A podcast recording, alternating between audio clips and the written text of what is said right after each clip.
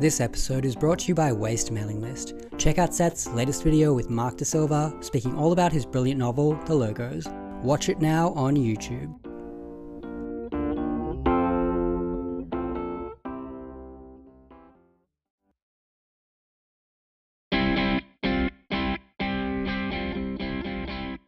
Welcome to Season 2, Episode 45 of Beyond the Zero. I'm your host Ben. Joining me today is David Keenan.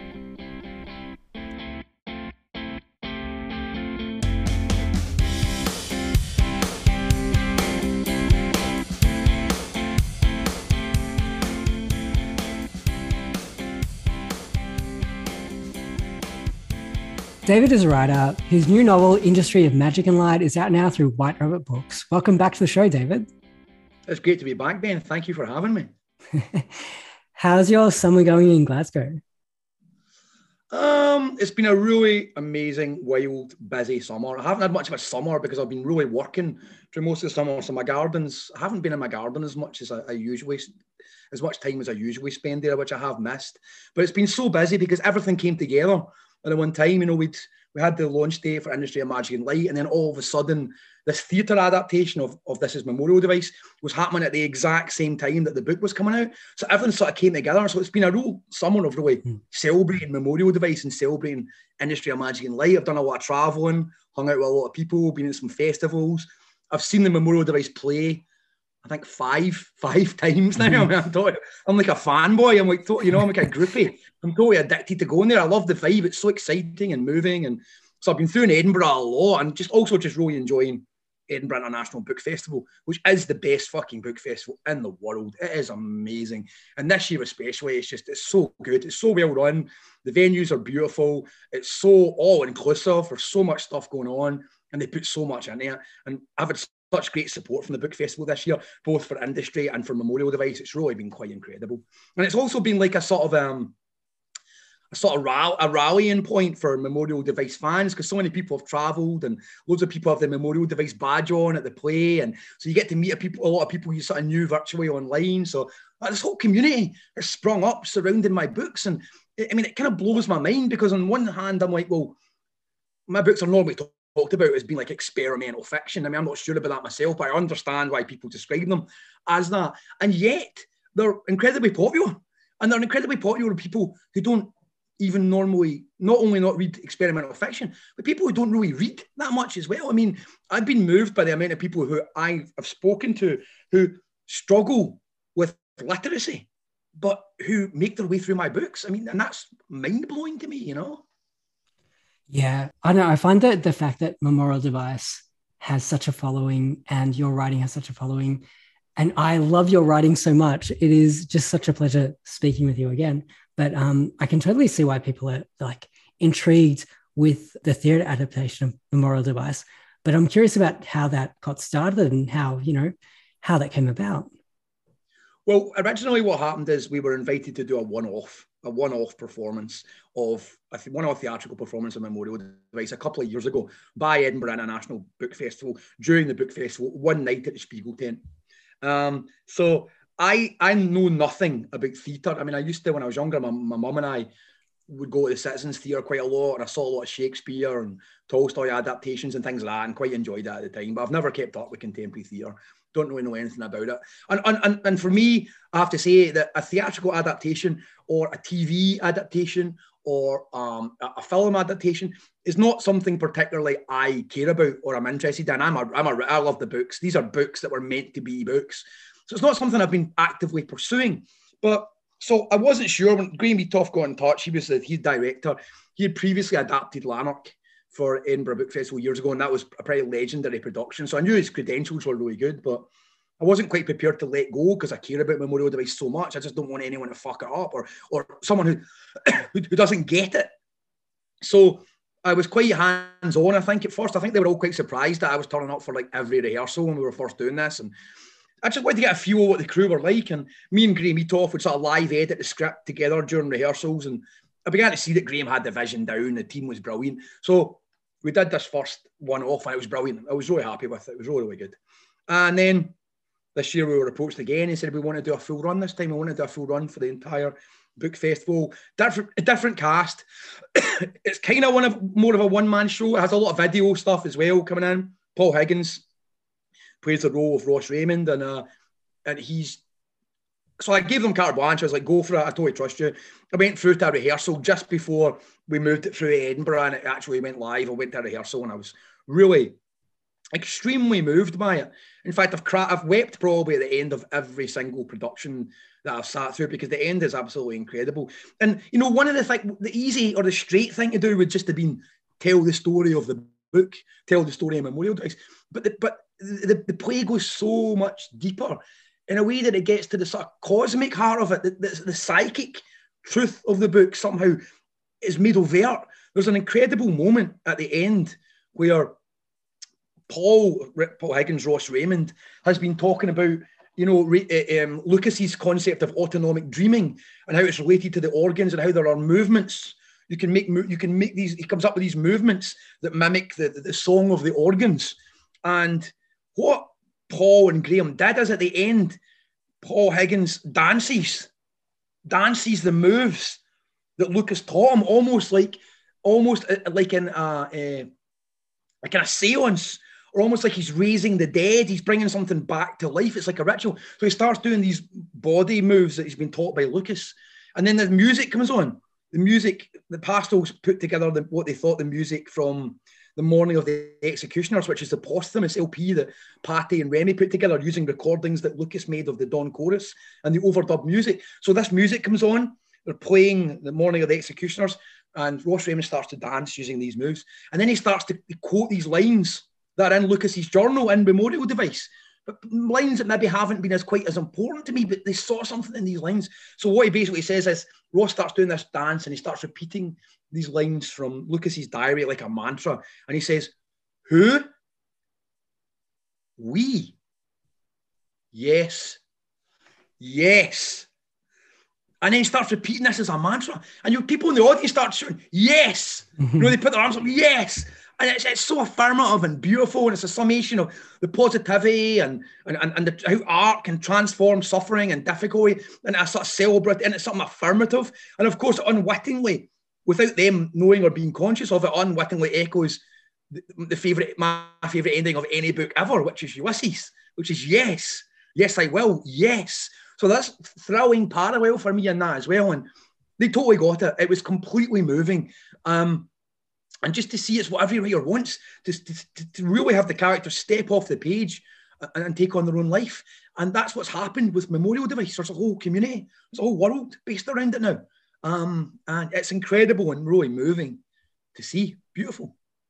That must have been such an unbelievable experience as an author, seeing your work transposed into something completely other and yeah. completely, you know, having a new life outside, you know, what you have written on the page. Yeah, and I began to realize that I didn't. That Memorial Device doesn't belong to me. Said that about all my books, and to be like, I don't have the definitive interpretation of any of my books. In fact, even what they what, they, what they're trying to do or the truth of them is constantly in flux, and often I don't really know even what the book's fully about until I finish it. Like what happened with Monument Maker when I, I really I broke into tears when I realised what what I had done with Monument Maker. So I'm always sort of my relationship to the books is always in flux. I think anyone else's interpretation of them is equally valid as my own. And I began to realise that Memorial Device isn't mine anymore. The whole point in that book is it's about multiple tellings. It's about what was your memorial device? What was your story growing up in these small towns? How did art and music and literature change your life forever? You know, and even the book itself thrives on contradictory tellings. The characters contradict each other all the time in the book. So I began to think the nature of memorial device demands multiple iterations.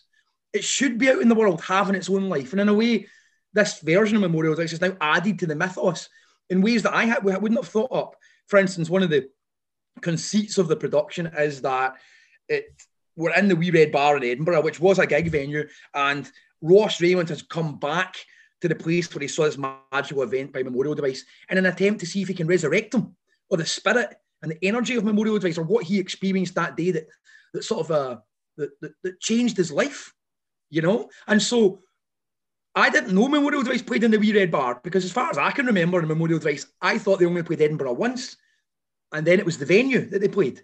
But turns out I was wrong. There was another gig that I didn't know about. They played the Wee Red Bar once. So the mythos is increasing under its own steam. And I also have a thing about my books in which they're, they're organisms, they're, they're, they're living systems in a way. And so the fact that they would grow all these appendages, that they would go somewhere else, that they would start attracting all this, these, uh, this extra detail to the myth, it's beautiful. It's, mm. it's how my, my books function. It's how they work. So to see it is it's a complete honour and just underlines my own belief in the, in the, the, the, that I've charged these books with life, you know? Yeah, I completely see that. And we will talk about this soon because I feel like your novels have almost, you've created a universe within your novels and it seems consistent across all of them in certain ways. But I feel like this uh, novel, The Industry of Magic and Light, almost connects them all. Before we get into that, I just want to ask you briefly about uh, the audiobooks of these books that mm. you have recently done, because I feel like that after speaking with you the first time, that when I read your books, I'm able to read in your rhythm. Um, but having those audiobooks available is unbelievable. How is recording those and how's that period, how's that process been? Uh, I loved it. I mean, I've really got the bug now. I don't know why I did it, didn't do it earlier. Lack of confidence. Faber when I was on Faber, they had they had little interest and they never did an audio book for Memorial Device or for the Good Times. And then when Xstabeth came out, I was kind of presented with, well, we're going to use these people recording. And it never occurred to me to say, wait a minute, I, I could do it. And so then they did it with Monument Maker. And to be honest with you, I've never been able to bring myself to listen to the audio book of Monument Maker. I just know I'm not, I know I'm not going to like it. Um, and it's funny. So I went down, I said, can I, uh, I do the, the audio book of Industry of Magic and Light? And everyone was quite keen. One thing that Hachette Orion, or who are the company that own White Rabbit, are very interested in is promoting regional voices. So I think they were into the fact that I was a Glaswegian reading my own book. And the funny thing is, as I began to do the rhythm, I loved it, getting the voices, because I always read my books out loud anyway. So they are very oral, they're very rhythmic. So it's, it's very easy for me to get into that mode. And as I began reading, the, the studio engineer who'd recorded Monument Maker said, uh, Wow, I wish you'd recorded Monument Maker. He said, because the people we got in just they didn't get it. They didn't get it. They couldn't get into the rhythm. They were very actorly and they were playing roles, but they couldn't get the rhythm. And, and that was kind of amazing. In fact, the studio, so they had a whole cast of different professional voiceover voice actors or whatever to read different parts of Monument Maker. And he, the studio engineer said that it was driving the people who were reading it mad.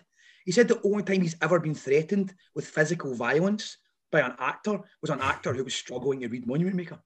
They got into a massive fight. They were angry. Actually, almost had a physical fight over it, which I thought was amazing. That's great that my books can do that. But so, um, I did Industry and Magic and Light, and I really loved it. So we decided, you know what, we'd really like to do Monument Maker. So I, I felt as if Faber hadn't been particularly supportive.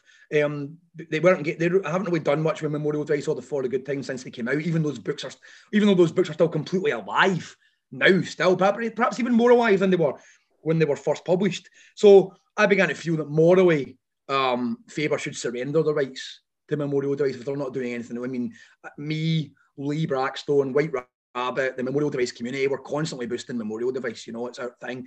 So they they they, they agreed with the moral argument and they surrendered the the, the, the audio. So I then recorded the audio of uh, this is Memorial Device. And what an experience, man. I mean, I hadn't read that book for a while. Certainly hadn't read it out loud since probably my there was proof reading it or something back in the day. And it was amazing. I loved it. It was great to go back. I loved the rhythms. It, it was like meeting the characters all over again. There were some details I had forgotten. It was an absolute pleasure. A real an absolute pleasure to go back to. So now I've totally got the bug and I'm planning on doing I'll be doing all my audio books from now on. In fact, fingers crossed, I'm petitioning to go back and redo my earlier ones. So I'm hoping that I'm going to redo maybe in time for the, the Monument Maker paperback coming out. Um, hopefully, I'm going to re-record the, the, the audio book of that as well. God, I hope you do because that will be my companion to work every single day. I will be listening to you in the car on repeat, yeah, non-stop. I love it. Brilliant. Tonight, obviously, we're celebrating the publication of Industry Magic and Light. And I've seen you doing readings, I've seen you doing lots of events and stuff like that. But I wanted to know, like, how's the reception been for you so far? Above, uh, above and beyond anything I could hope. The reviews have been absolutely mind blowing, mind blowing. And what's happened now with, with the way people review me has changed, and it's very specific. And I'm, I'm very touched by it. I think earlier on, well, when perhaps post Xstabeth, a lot of reviewers struggle a little bit because they want to say what the book's about. They want to describe the plot. And in a way, that's not how you approach my books. And that's not how you approach any book. You can't make me be interested in a book by telling me the plot. I need to know something about the writer. I need to know something about the rhythm. I need to know something about his approach to language, all these things. And what's been an absolute delight with all the reviews of Industry of Magic and Light is they more engage with the ethos of the book and how it makes me how it makes them feel rather than breaking it down. They try to write reviews that somehow match the sort of exuberant, psychedelic, modern style of the books. And that to me is a brilliant compliment. In fact, I don't think a single review so far of Industry of Magic Light, there's maybe been about six, all amazing. I don't think a single review has ever mentioned a single other writer or compared them to a single other writer. They're almost comparing them to my other books. Mm. And they write the reviews by sort of mirroring what I'm doing. And that's an incredible compliment. You know, I feel like maybe what I'm doing is singular enough that there's they're no longer bringing comparisons to it. I think that's amazing. So so far the reception has been absolutely incredible. I think people are very excited to be back in Airdrie. I certainly am. I didn't know I would ever revisit this territory again. Um, and when I started the book, I realised I was back in Airdrie. I realised it was the 1960s, and I got very excited because I thought, "Wow, who am I going to meet? Who's going to turn up, and how is this going to go?" I had no idea. So it's been really exciting for me. Yeah, I remember we were talking about the fact that you know you've obviously got quite a few books in your catalog that haven't been published, and mm-hmm. when I was reading this, I was kind of curious to know when in that catalog it was produced. And um, because obviously I know that like things like Exodus, you know, preceded other works and, you know, Memorial Device and um, For the Good Times were, you know, conceived earlier. But in terms of that writing process, when did Industry and Magic of Light come out? Now, I, th- I think it's the most recent book that it's uh, a book that's gone quickest from finishing to publication. A lot of my earlier books had been written maybe a few years before they actually came out. Some of them quite a few years before they actually came out. But this was written pretty much almost just. I think I was working on so I was working on a book called Conspiracy of Girls for a bit, which I finished when I was in France. Part of it set in France. I finished that. I don't know if I'm, I'm ever going to publish that. That's that's been put to one side for the moment. Now it's done. Then I started on a book book, uh, book of books of Moses, which um, I, I, which I interrupted. I wrote a rough draft of Industry of Magic and Light, went back to Books of Moses, finished it to a certain point, put that to one side, then went back to do a final edit on Industry of Magic and Light, and then worked on Industry solidly until basically now, until it was probably. So yeah, it's the most contemporary thing I've ever done in a way, and it's I think um when I reread it myself at the end, I thought, you know what? It, it's this is memorial device, but it's a post Xstabeth. This is memorial device in a way, because I began to see that people talk about my catalogue as if there's a slight break at a certain point, and, and I kind of agree. I mean, I think all my, my entire catalogue is one huge work unfolding and everything's related. Um, but Memorial Device and For the Good Times were part of one phase in that they were books that were preconceived. There were books that I knew that I would write. I knew I would write a book about uh, the, the sort of gratitude I had for my magical childhood and about growing up and art and music, changing your lives, and about the post-punk years. I knew I would do that. I also knew I would write a book about the Troubles based on my father and his, his brothers and their, their love of language and the way that language, they used language to redeem the terrible suffering that they'd been through during the Troubles. So I always knew I would write those first two books. But beyond that, I had no idea, no conception I would even write any other books or what they would be about. Anyway, so when I began writing Xstabeth, this was a new phase in, in, in my creative life, in that I was writing, I was letting books be spoken out of the air with minimum intervention by me and with no decision up front as to what they would be about, how they would go, anything, what length would be, anything at all. So, and I began writing books that I think were David Keenan books. You know, I, I, I think I'd established my own voice and I began writing books that were purely books I could or would write. And so I definitely think that from then on, Xstabeth, Monument Maker, Industry of Magic and Light, that is definitely the second phase, although of course industry relates to, to, to um, Memorial Device. But yeah, it's post Xstabeth certainly post Monument Maker. And there's references to all these books. If you're really into my books and you read them all, then there are mm. links. I always think of it of, of there's a sort of subterranean beneath the text, you know, and there's tunnels and there's all there's different methods of ingress and, and there's also different exit points. So you can go in and out constantly. And sometimes I use like brackets, almost like trapdoors that you drop down, boom, beneath the text. And there there's tunnels. And you can follow these tunnels into and come up in another book. Often I re- sometimes I even repeat sentences or even like a whole paragraph paraphrased from another book because I almost think of this as a mirror spot, a mirror location, or a point of ingress where you can dig into the other books. I leave these little trapdoors throughout my books to sort of connect them all in a way. Yeah, I definitely felt this in this book because this is the first book that um, I read because I think that Memorial Device and Monument Maker had, for me anyway, had uh, similarities, but I couldn't really find them uh, easily. But this book kind of links uh, your other books and it links them in a way that um, I think is really cool because it really talks to your themes, I think, especially like in your later works um, about things like mysticism and, you know, we've got tarot card readings, we've got all sorts of things, but it really does um, link your books extremely well. And um, yeah, it just made me think that, you know, that you are creating this entire universe within your work. It feels like that to me. I never set out to do that, but now I'm realizing all my books are part of this one, uh, one sort of continuum. And one, one of the big things again, which I didn't realize and wasn't consciously, that, that absolutely, literally mirrors Monument Maker. For a start, we've got Full Length Mirror, which was the, the, the book that was written, the, the book within the book in Monument Maker. But again, the idea of this idea of resurrecting the dead, mm. bringing back the dead, of the dead speaking. I mean, I think my books are, are literally haunted by the dead. And this happened again. And one of the things that I, I, I didn't quite figure out until I finished the book was what exactly was going on with, for instance, so you have a character, John Maris St. John, CID. I love that character. I really love those sections. And I began to realise that what happens with John Maris St. John is he's a cop, he's a pig, he's against the counterculture, he hates the hippies, he's kind of a square, and he's, he has a deformity, he's a hideous deformity. And he meets another policewoman who also has a deformity. And in seeing and encountering this mirror, this mirror self out there, he experiences love, true love, for the first time. And of course, the hippies are the practitioners of love. They believe in love too.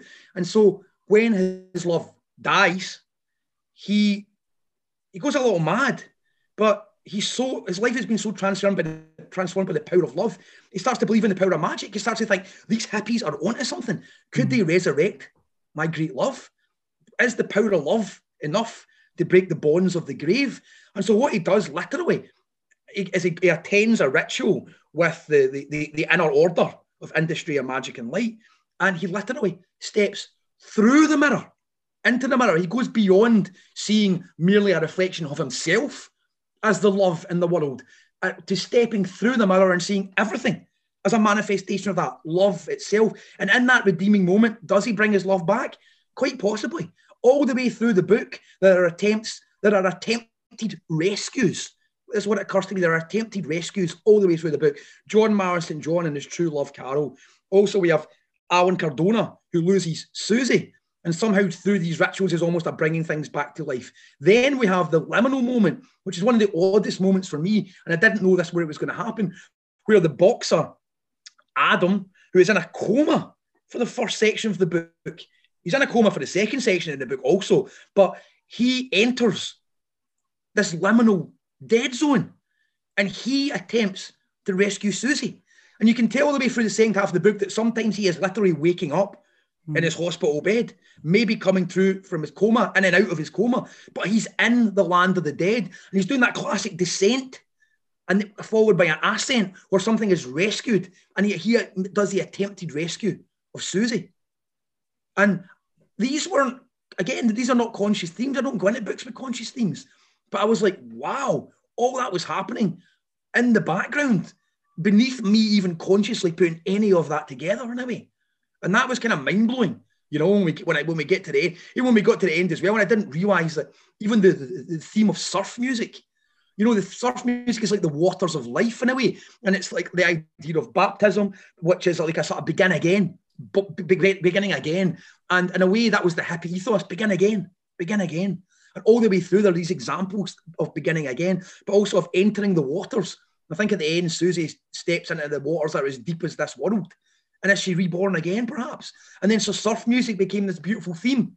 Surf music was, um, you know, John St. John talks about it like it's not mm. really for surfing, it's for standing in the waves and the froth. And of course, Aphrodite is born from the waves. So all these things sort of were woven into the theme without any conscious effort whatsoever. And at the end, when she steps into the water and these double brackets appear, and it just says surf music plays.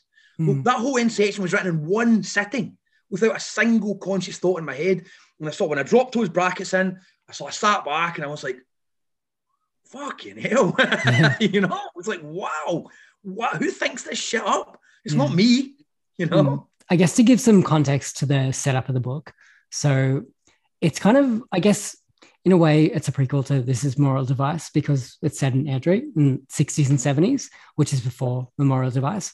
Uh, it's told in two parts. The first is almost a psychometry of the contents of a caravan. I think psychometry is really accurate because the memorabilia within this caravan speak of this time, you know, and the information that we're able to like pass from what is found in this caravan really creates this story that has multiple, multiple layers. The second part of the story gives in the form of, tarot, of a tarot card reading, which again is in line with, I think, more of your mystical beliefs um, in your later works as well. Do you want to tell us a bit more about Airdrie in the 60s and 70s?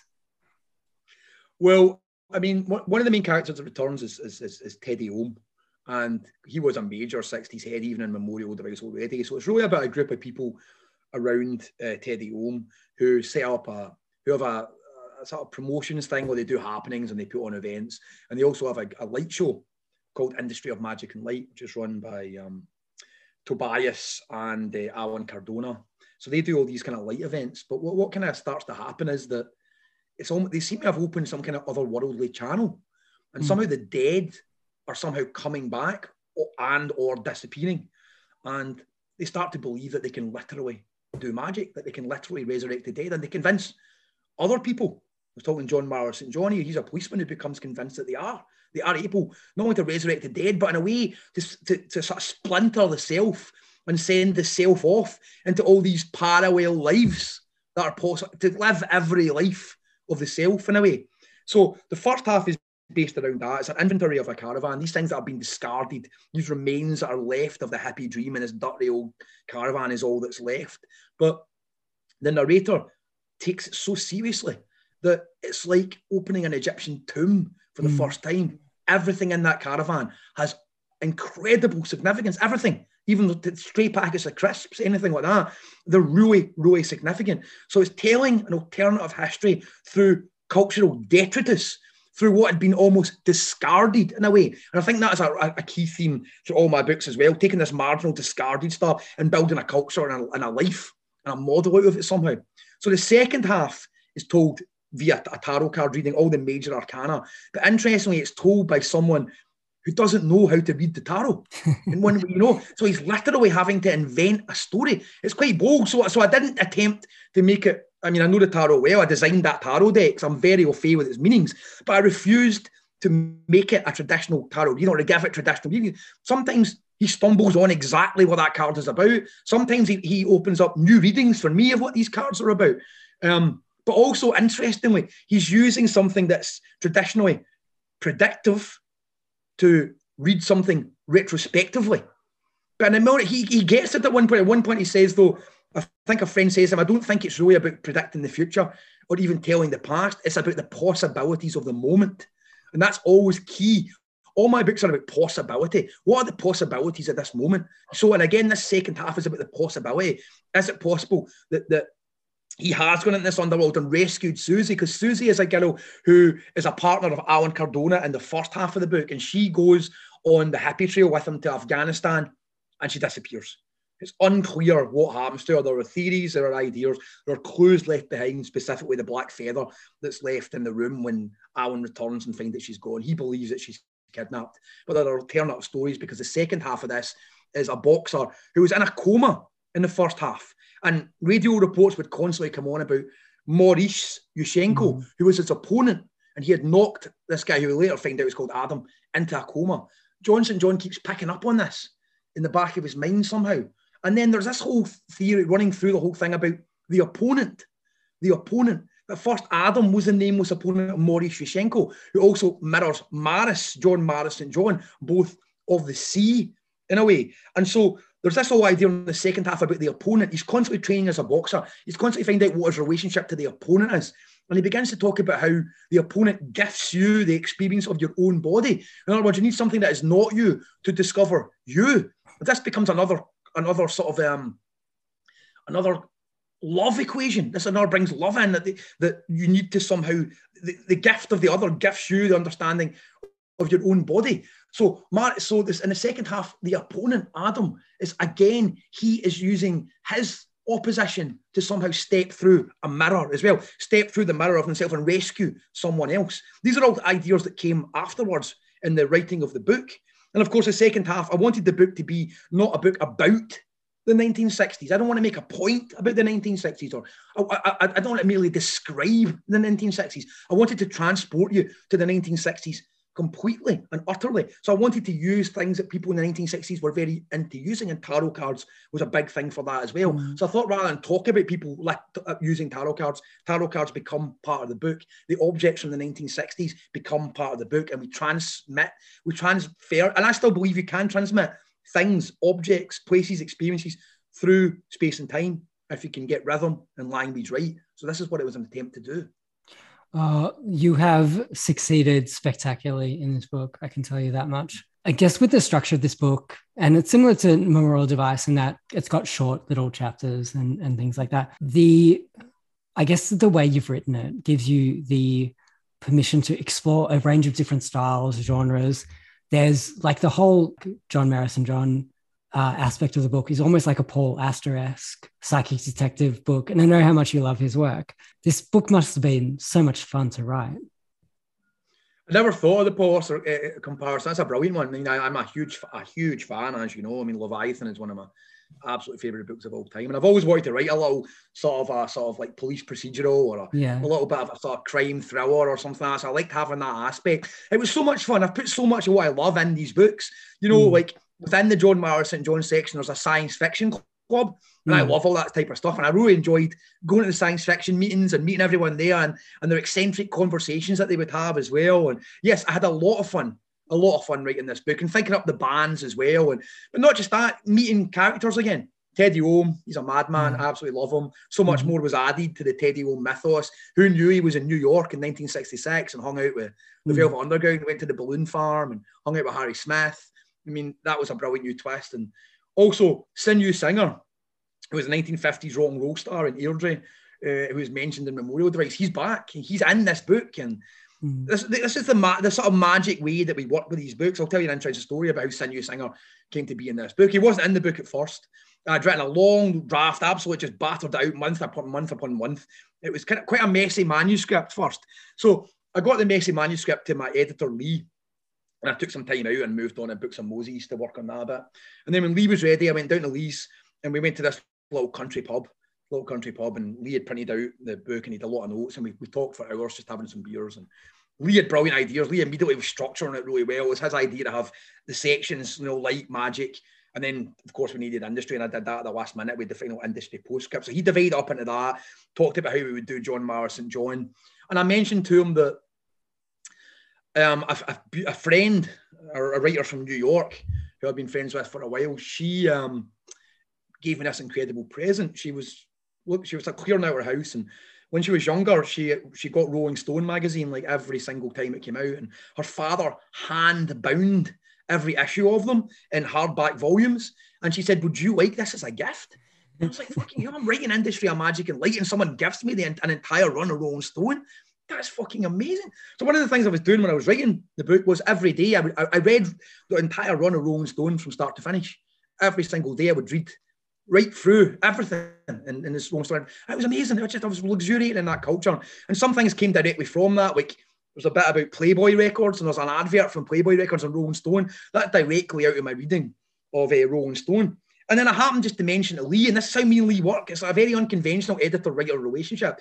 Also because we're best friends, but I always say that he can read a book's mind, and he, he really can. He brings a magic to these editorials that we do. And he said, I was saying a bit, the, one of the most fun things in Rolling Stone was the, the, the classified ads. They really give you the, the, the period, the, the feel of the time. And one the most thing that the thing that was most commonly advertised in the classifieds at the end was waterbeds. And I said to Lee, wow, you wouldn't believe the amount of waterbeds that get advertised in fucking Rolling Stone. It was so crazy one time. And Lee was just like, well, you know what? I think there's probably a waterbed in that caravan somewhere, don't you think? and that was all we said. And I was like, yeah, okay. And my, my sort of mind was, well, let's see. So I kind of went back, was working on the, on the on the final edit, and that was a lot of work again. I mean, I did I worked for three months solid on this final edit, like non-stop, every day, all day, again and again. The book was transforming at such an incredible rate. I knew I was on it. I knew I was getting it. I couldn't stop. The book knew what it wanted to be. So uh, during this mad three-month edit, I just said one day I sat down and said, you know what? I'm gonna stick a waterbed in here and see what happens. Mm. So, and in my mind's eye, it was mind blowing. As soon as I saw so when I was writing this book, I would walk into this caravan and I would see these objects. So that's so I sat down to write, I opened the caravan door as usual. I went in, I looked for a waterbed. There it was lying on the floor under the bed.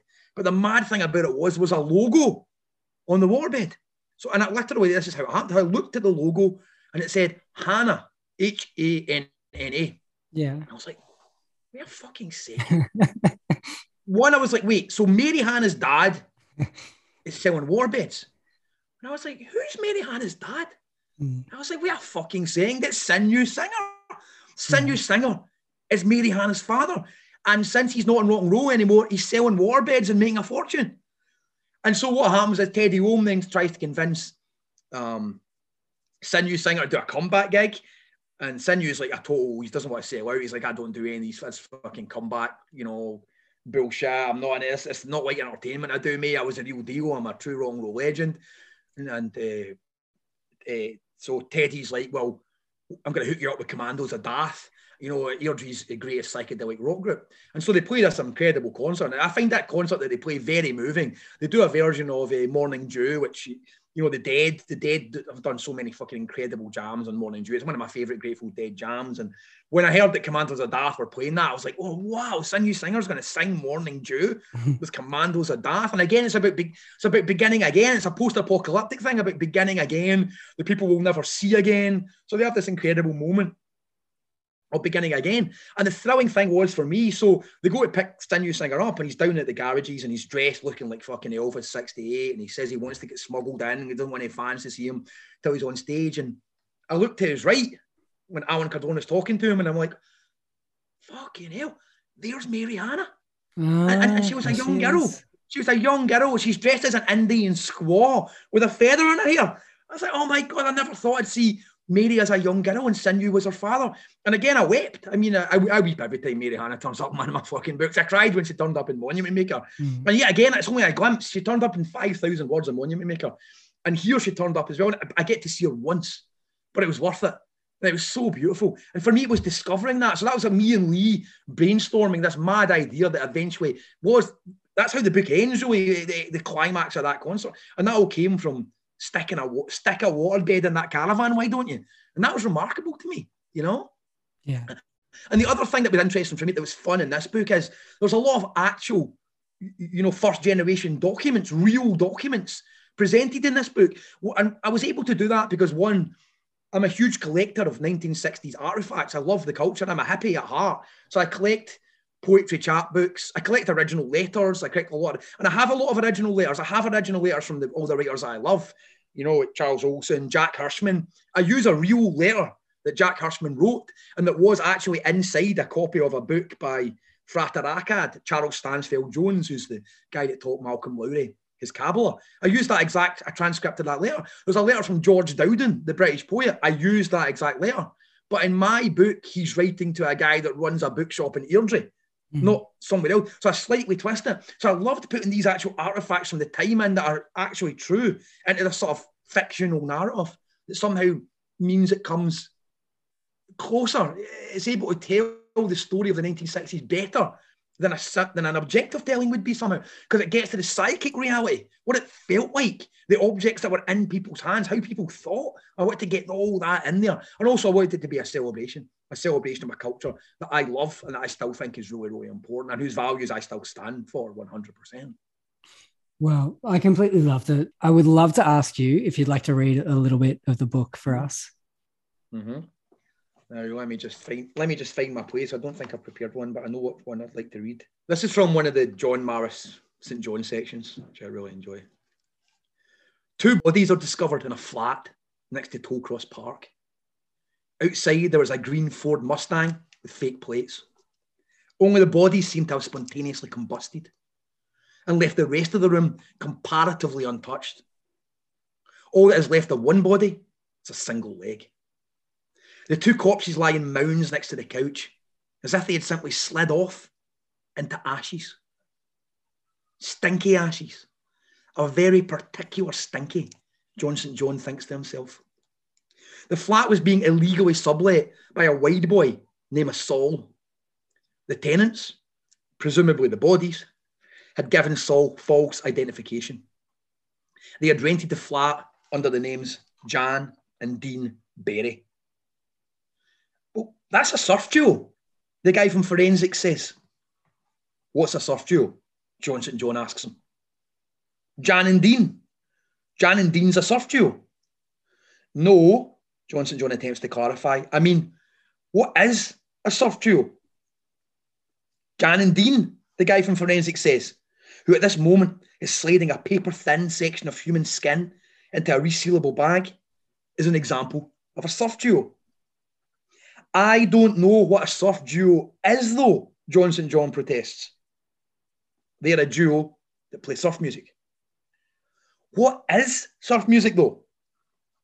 Listen, you ever heard the pyramids? The pyramids? Baldies that play surf music, surf rock, surf instrumentals. No. John St. John has never heard, has obviously never heard of the pyramids. So it means instrumental music? No, not just. Listen, you must know the Beach Boys. No. John St. John confesses he's never heard of these Beach Boys. Okay, well, they kind of invented it surf music, even though only one of them could surf. Do you have to surf to be a Beach Boy? Obviously not. But what is the definition of surf music? It's the sound these bands had. Well, well, can you describe the sound? And here the guy from forensics has struck gold and he lets out a gasp as he slowly draws a single blackened tooth from the ash of a carbonated jaw. It's quite, uh, what's the word? Not strummy, but like, what's the word? Like, like a kind of fast tremolo sound on the guitars. What's the word? John St. John shakes his head. He has no idea of the word. Is that an ear? John St. John says. And he points to what looks like a charred fetus or a terrible fleshy shell. Yes, the guy forensic says. An ear. Bravo, Detective Constable, he says. But the point is that this was music meant to accompany surfing and hanging out at the beach in California, like a soundtrack to the good life. And one of the biggest groups were a duo, two guys named Jan and Dean. What was the record? John St. John asked them. Oh, they had many records, many hits. Name me some of these hits. John St. John instructs them. Surf City, the guy from Forensic says. Drag City, Dead Man's Curve, I Found a Girl. How did they die? Jan and Dean. After Dead Man's Curve became a hit, Jan wrecked his car at Dead Man's Curve in Beverly Hills, the guy from Forensics explains, and ended up with serious brain damage. He died from a seizure years later.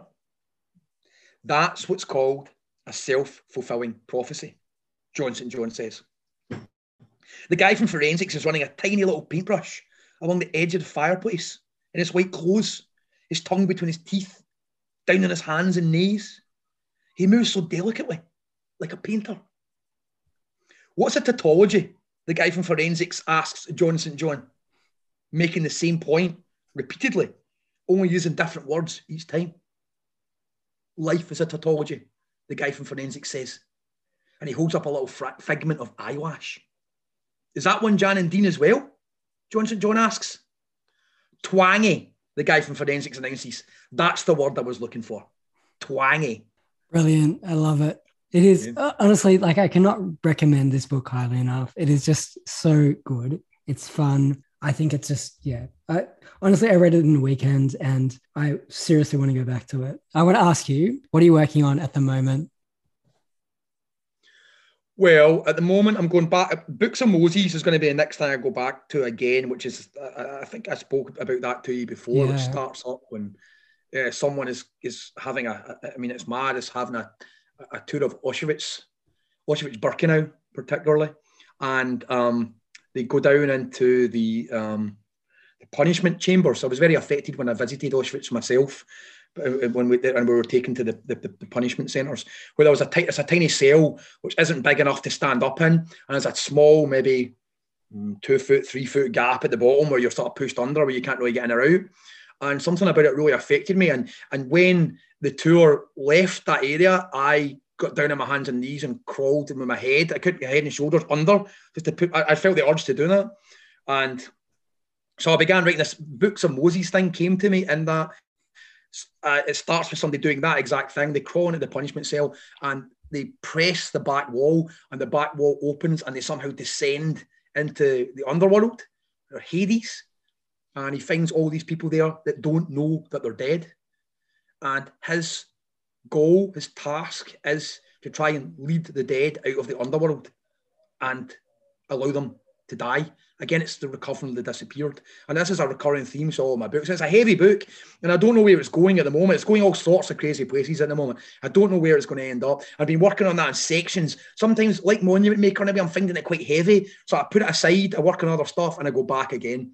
The other book that I'm working on is one of my life works, which is um, I Am the Body of All the Conquistadors which is a book partly memoir, partly about my father, and also partly about the conquest of Mexico. And they're all sort of tied up in that as well. And and so I actually, unlike a lot of my books, I have actually been doing research for this book. So I've been doing a lot of research about the Mayan glyphs. That's an interest that I've always had. If mm. Charles Olson and you know, was very, very interested in, in the Mayan glyphs as well. And Olson was is this huge intellectual figure for me that I find it very hard to go past he's so intelligent, and I can't get to the bottom of Charles Olson.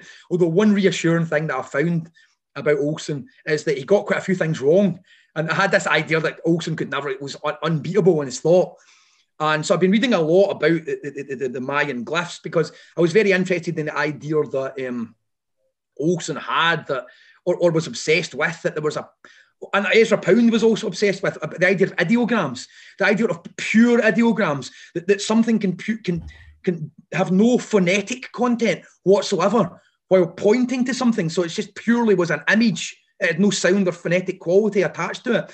Ezra Pound was interested in Chinese ideograms in terms of that, you know, where the, the thing itself is drawn or encoded in, in, the figure. And Olson too had this theory, which was just being completely debunked now, but had this theory that Mayan that Mayan glyphs were pure ideograms, but it was no phonetic content. And he loved that because he thought it was just a, it was a simple pointing to. It was a pointing to without even using a sound that matched it. It was it was a sort of mirror. It looked like the thing it was and it had no phonetic content. That's been totally fascinating to me, but has as I read about the Maya glyphs, actually it's not true.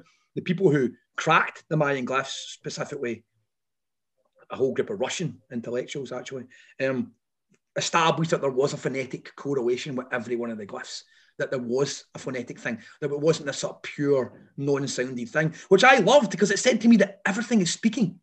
Everything is speaking. Even hmm. these dead codes that they thought didn't have phonetic content were speaking, had a sound that related to the world. I love that. Another thing I'm interested in about Mayan civilization, it's another idea I got from Olson that ties in with industry and magic and light, is at one point he says something like, they were hot, these Mayans, hot to get it down. They were hot for they were hot for this world these Mayans, hot to get it down as it is, exactly as it was. And he said that I'm hot for that. I'm hot for this world to get it down as it is, as it was. I'm hot for this world. I can totally see that. That makes sense to me. Um, but his other thing was he said that the Mayans were a culture of non-improvement. And I was like, boom, that blew my mind. A culture of non improvement. That's what I'm all about. It's a culture that sees the world as it is, not as it should be, not as it would be, not as it will be, as it is. Get that down. Get that down the way the world comes at you. Get it down exactly like that. And that was inspiring to me. And I thought to myself, the hippie culture, that was a culture, radical culture of non-improvement. People always talk about the hippie culture as a utopian project.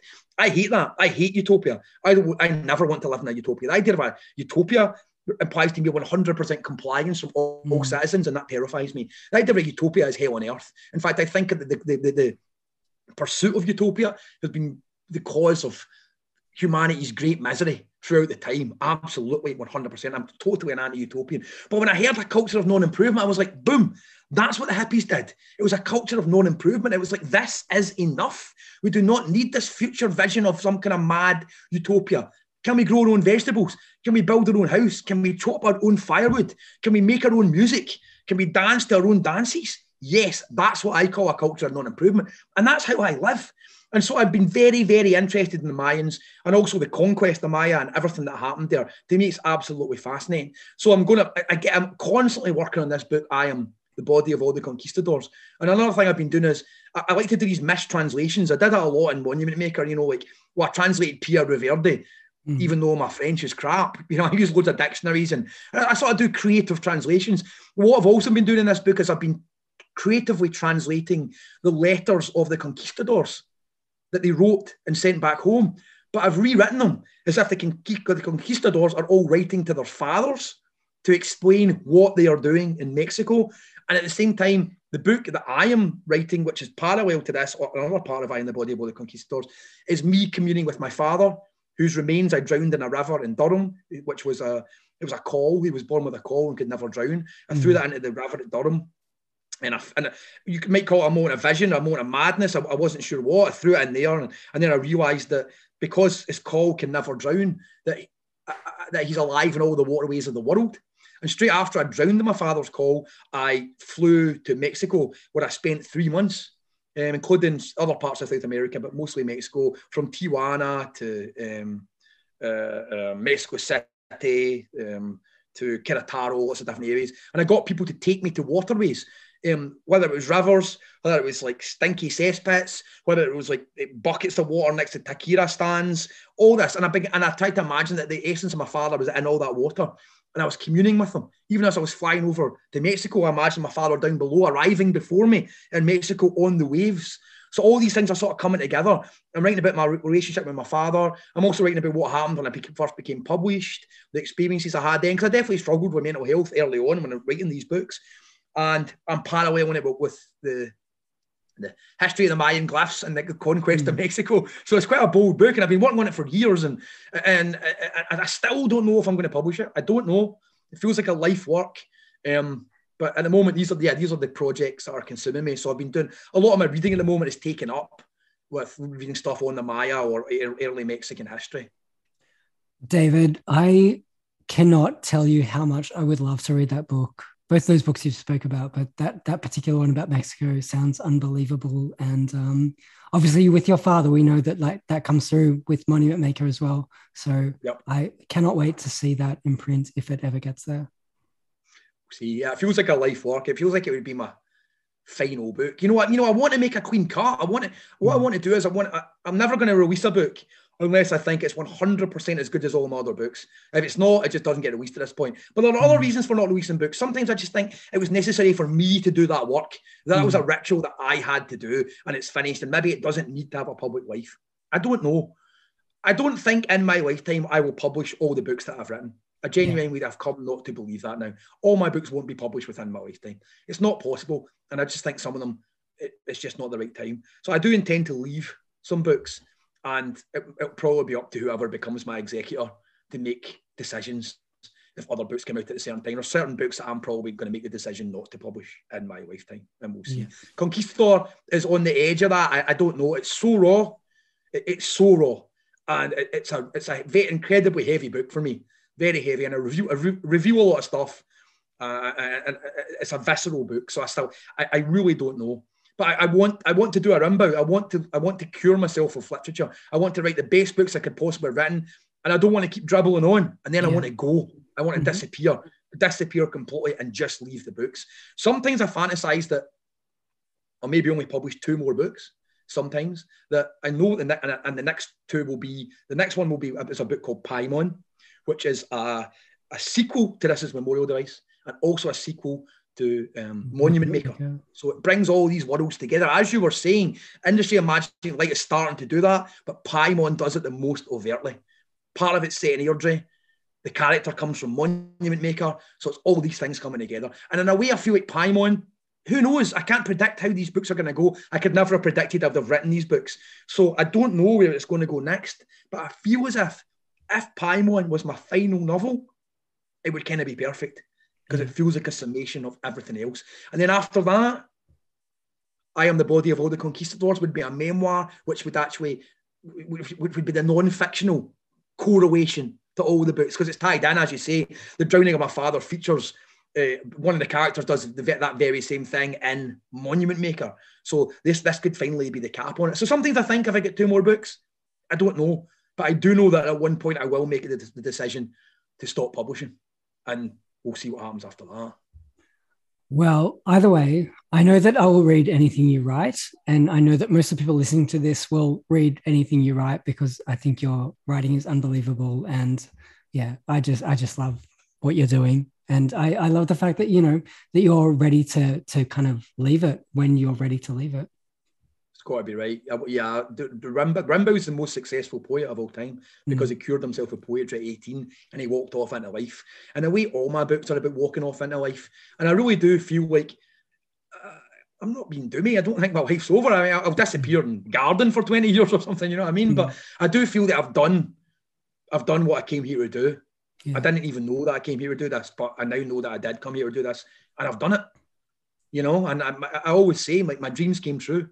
I wrote the books that were beyond what I believed I could do. And my dreams came true with these books. So, I mean, I feel artistically and creatively, it's a mad thing to say, I am completely and utterly fulfilled, which is an amazing feeling. So now I can go off and garden quite happily for 20 years, you know? Well, I do hope, like in a completely selfish sense, I do hope you go on writing for quite a long time because I I'll be lapping it up. Before we wrap this up, I do want to get some recommendations for you because I know your taste is very similar to mine.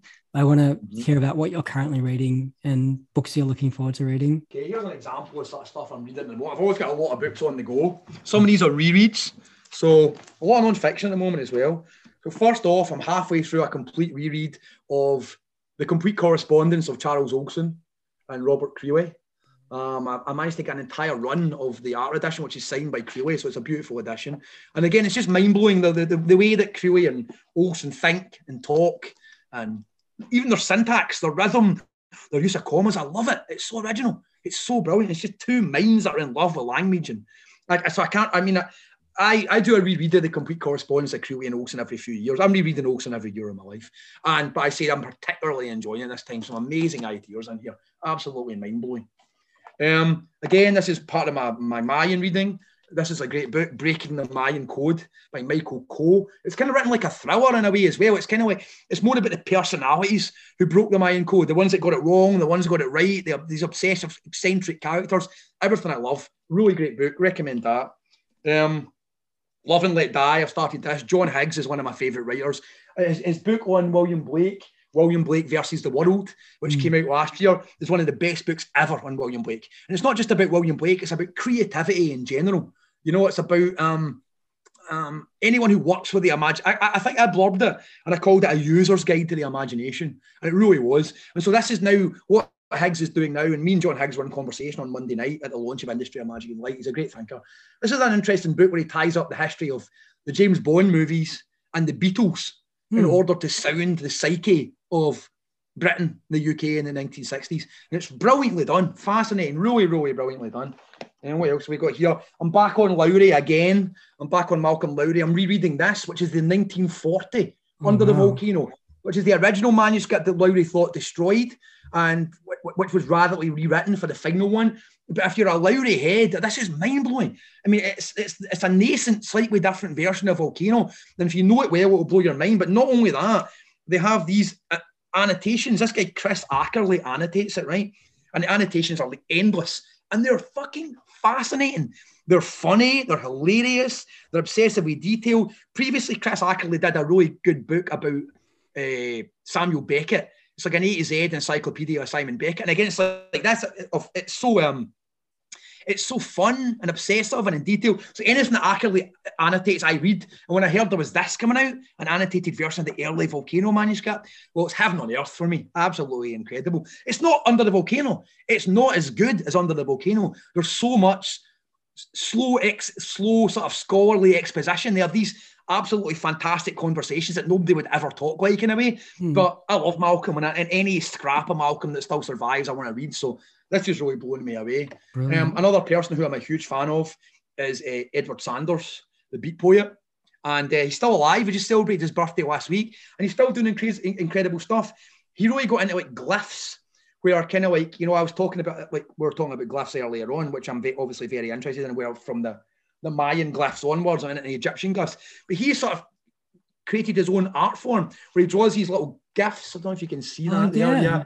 Oh, and he has words and, he, and they're really, really magical. And they're based yeah. on like Egyptian stela, but they're these magical little ruminations. So I've been going to this new book of glyphs I just got from Edward Sanders, which I've been reading through as well. Really, really remarkable. He's done so much to document the counterculture. He's a really amazing person. Um, and this is next up in terms of music books, and this is uh, DJ Screw, A Life yeah. in Slow Revolution by Lance Scott Walker.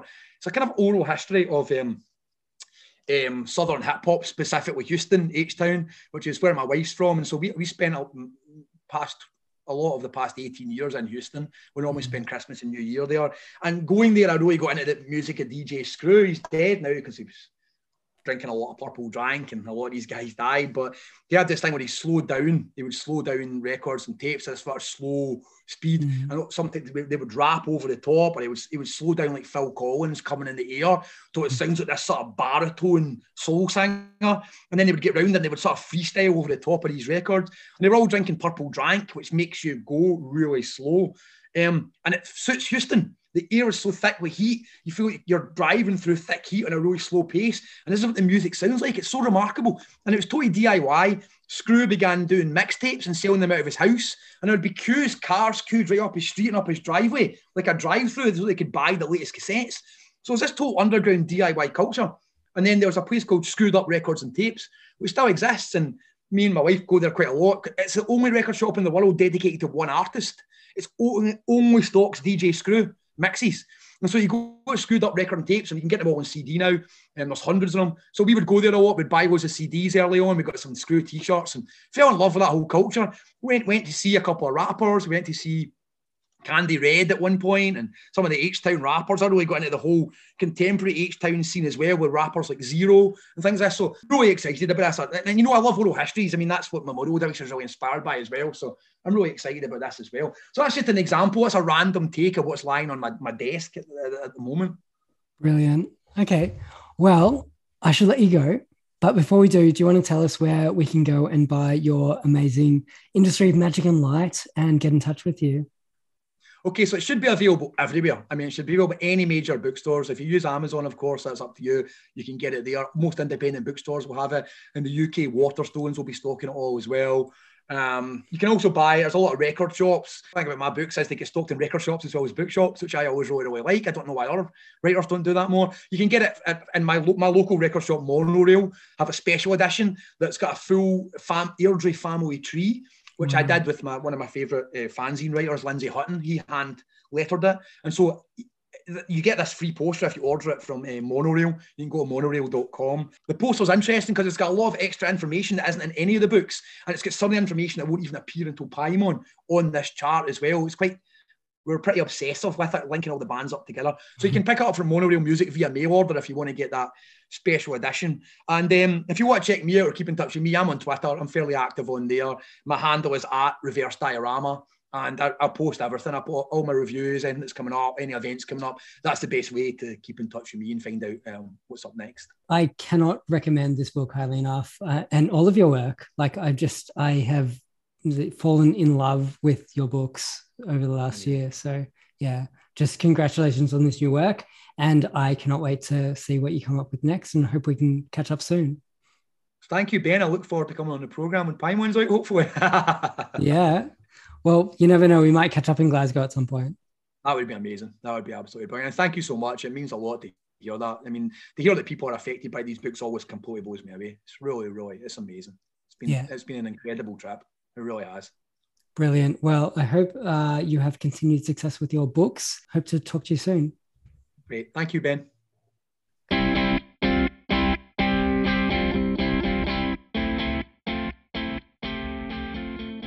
Thanks once again to David Keenan. Check out the show notes for all the details. You can find us on Twitter and Instagram at Beyond Zero Pod, and you can email us at beyondthezeropod at gmail.com. We'll be back with the next episode very soon.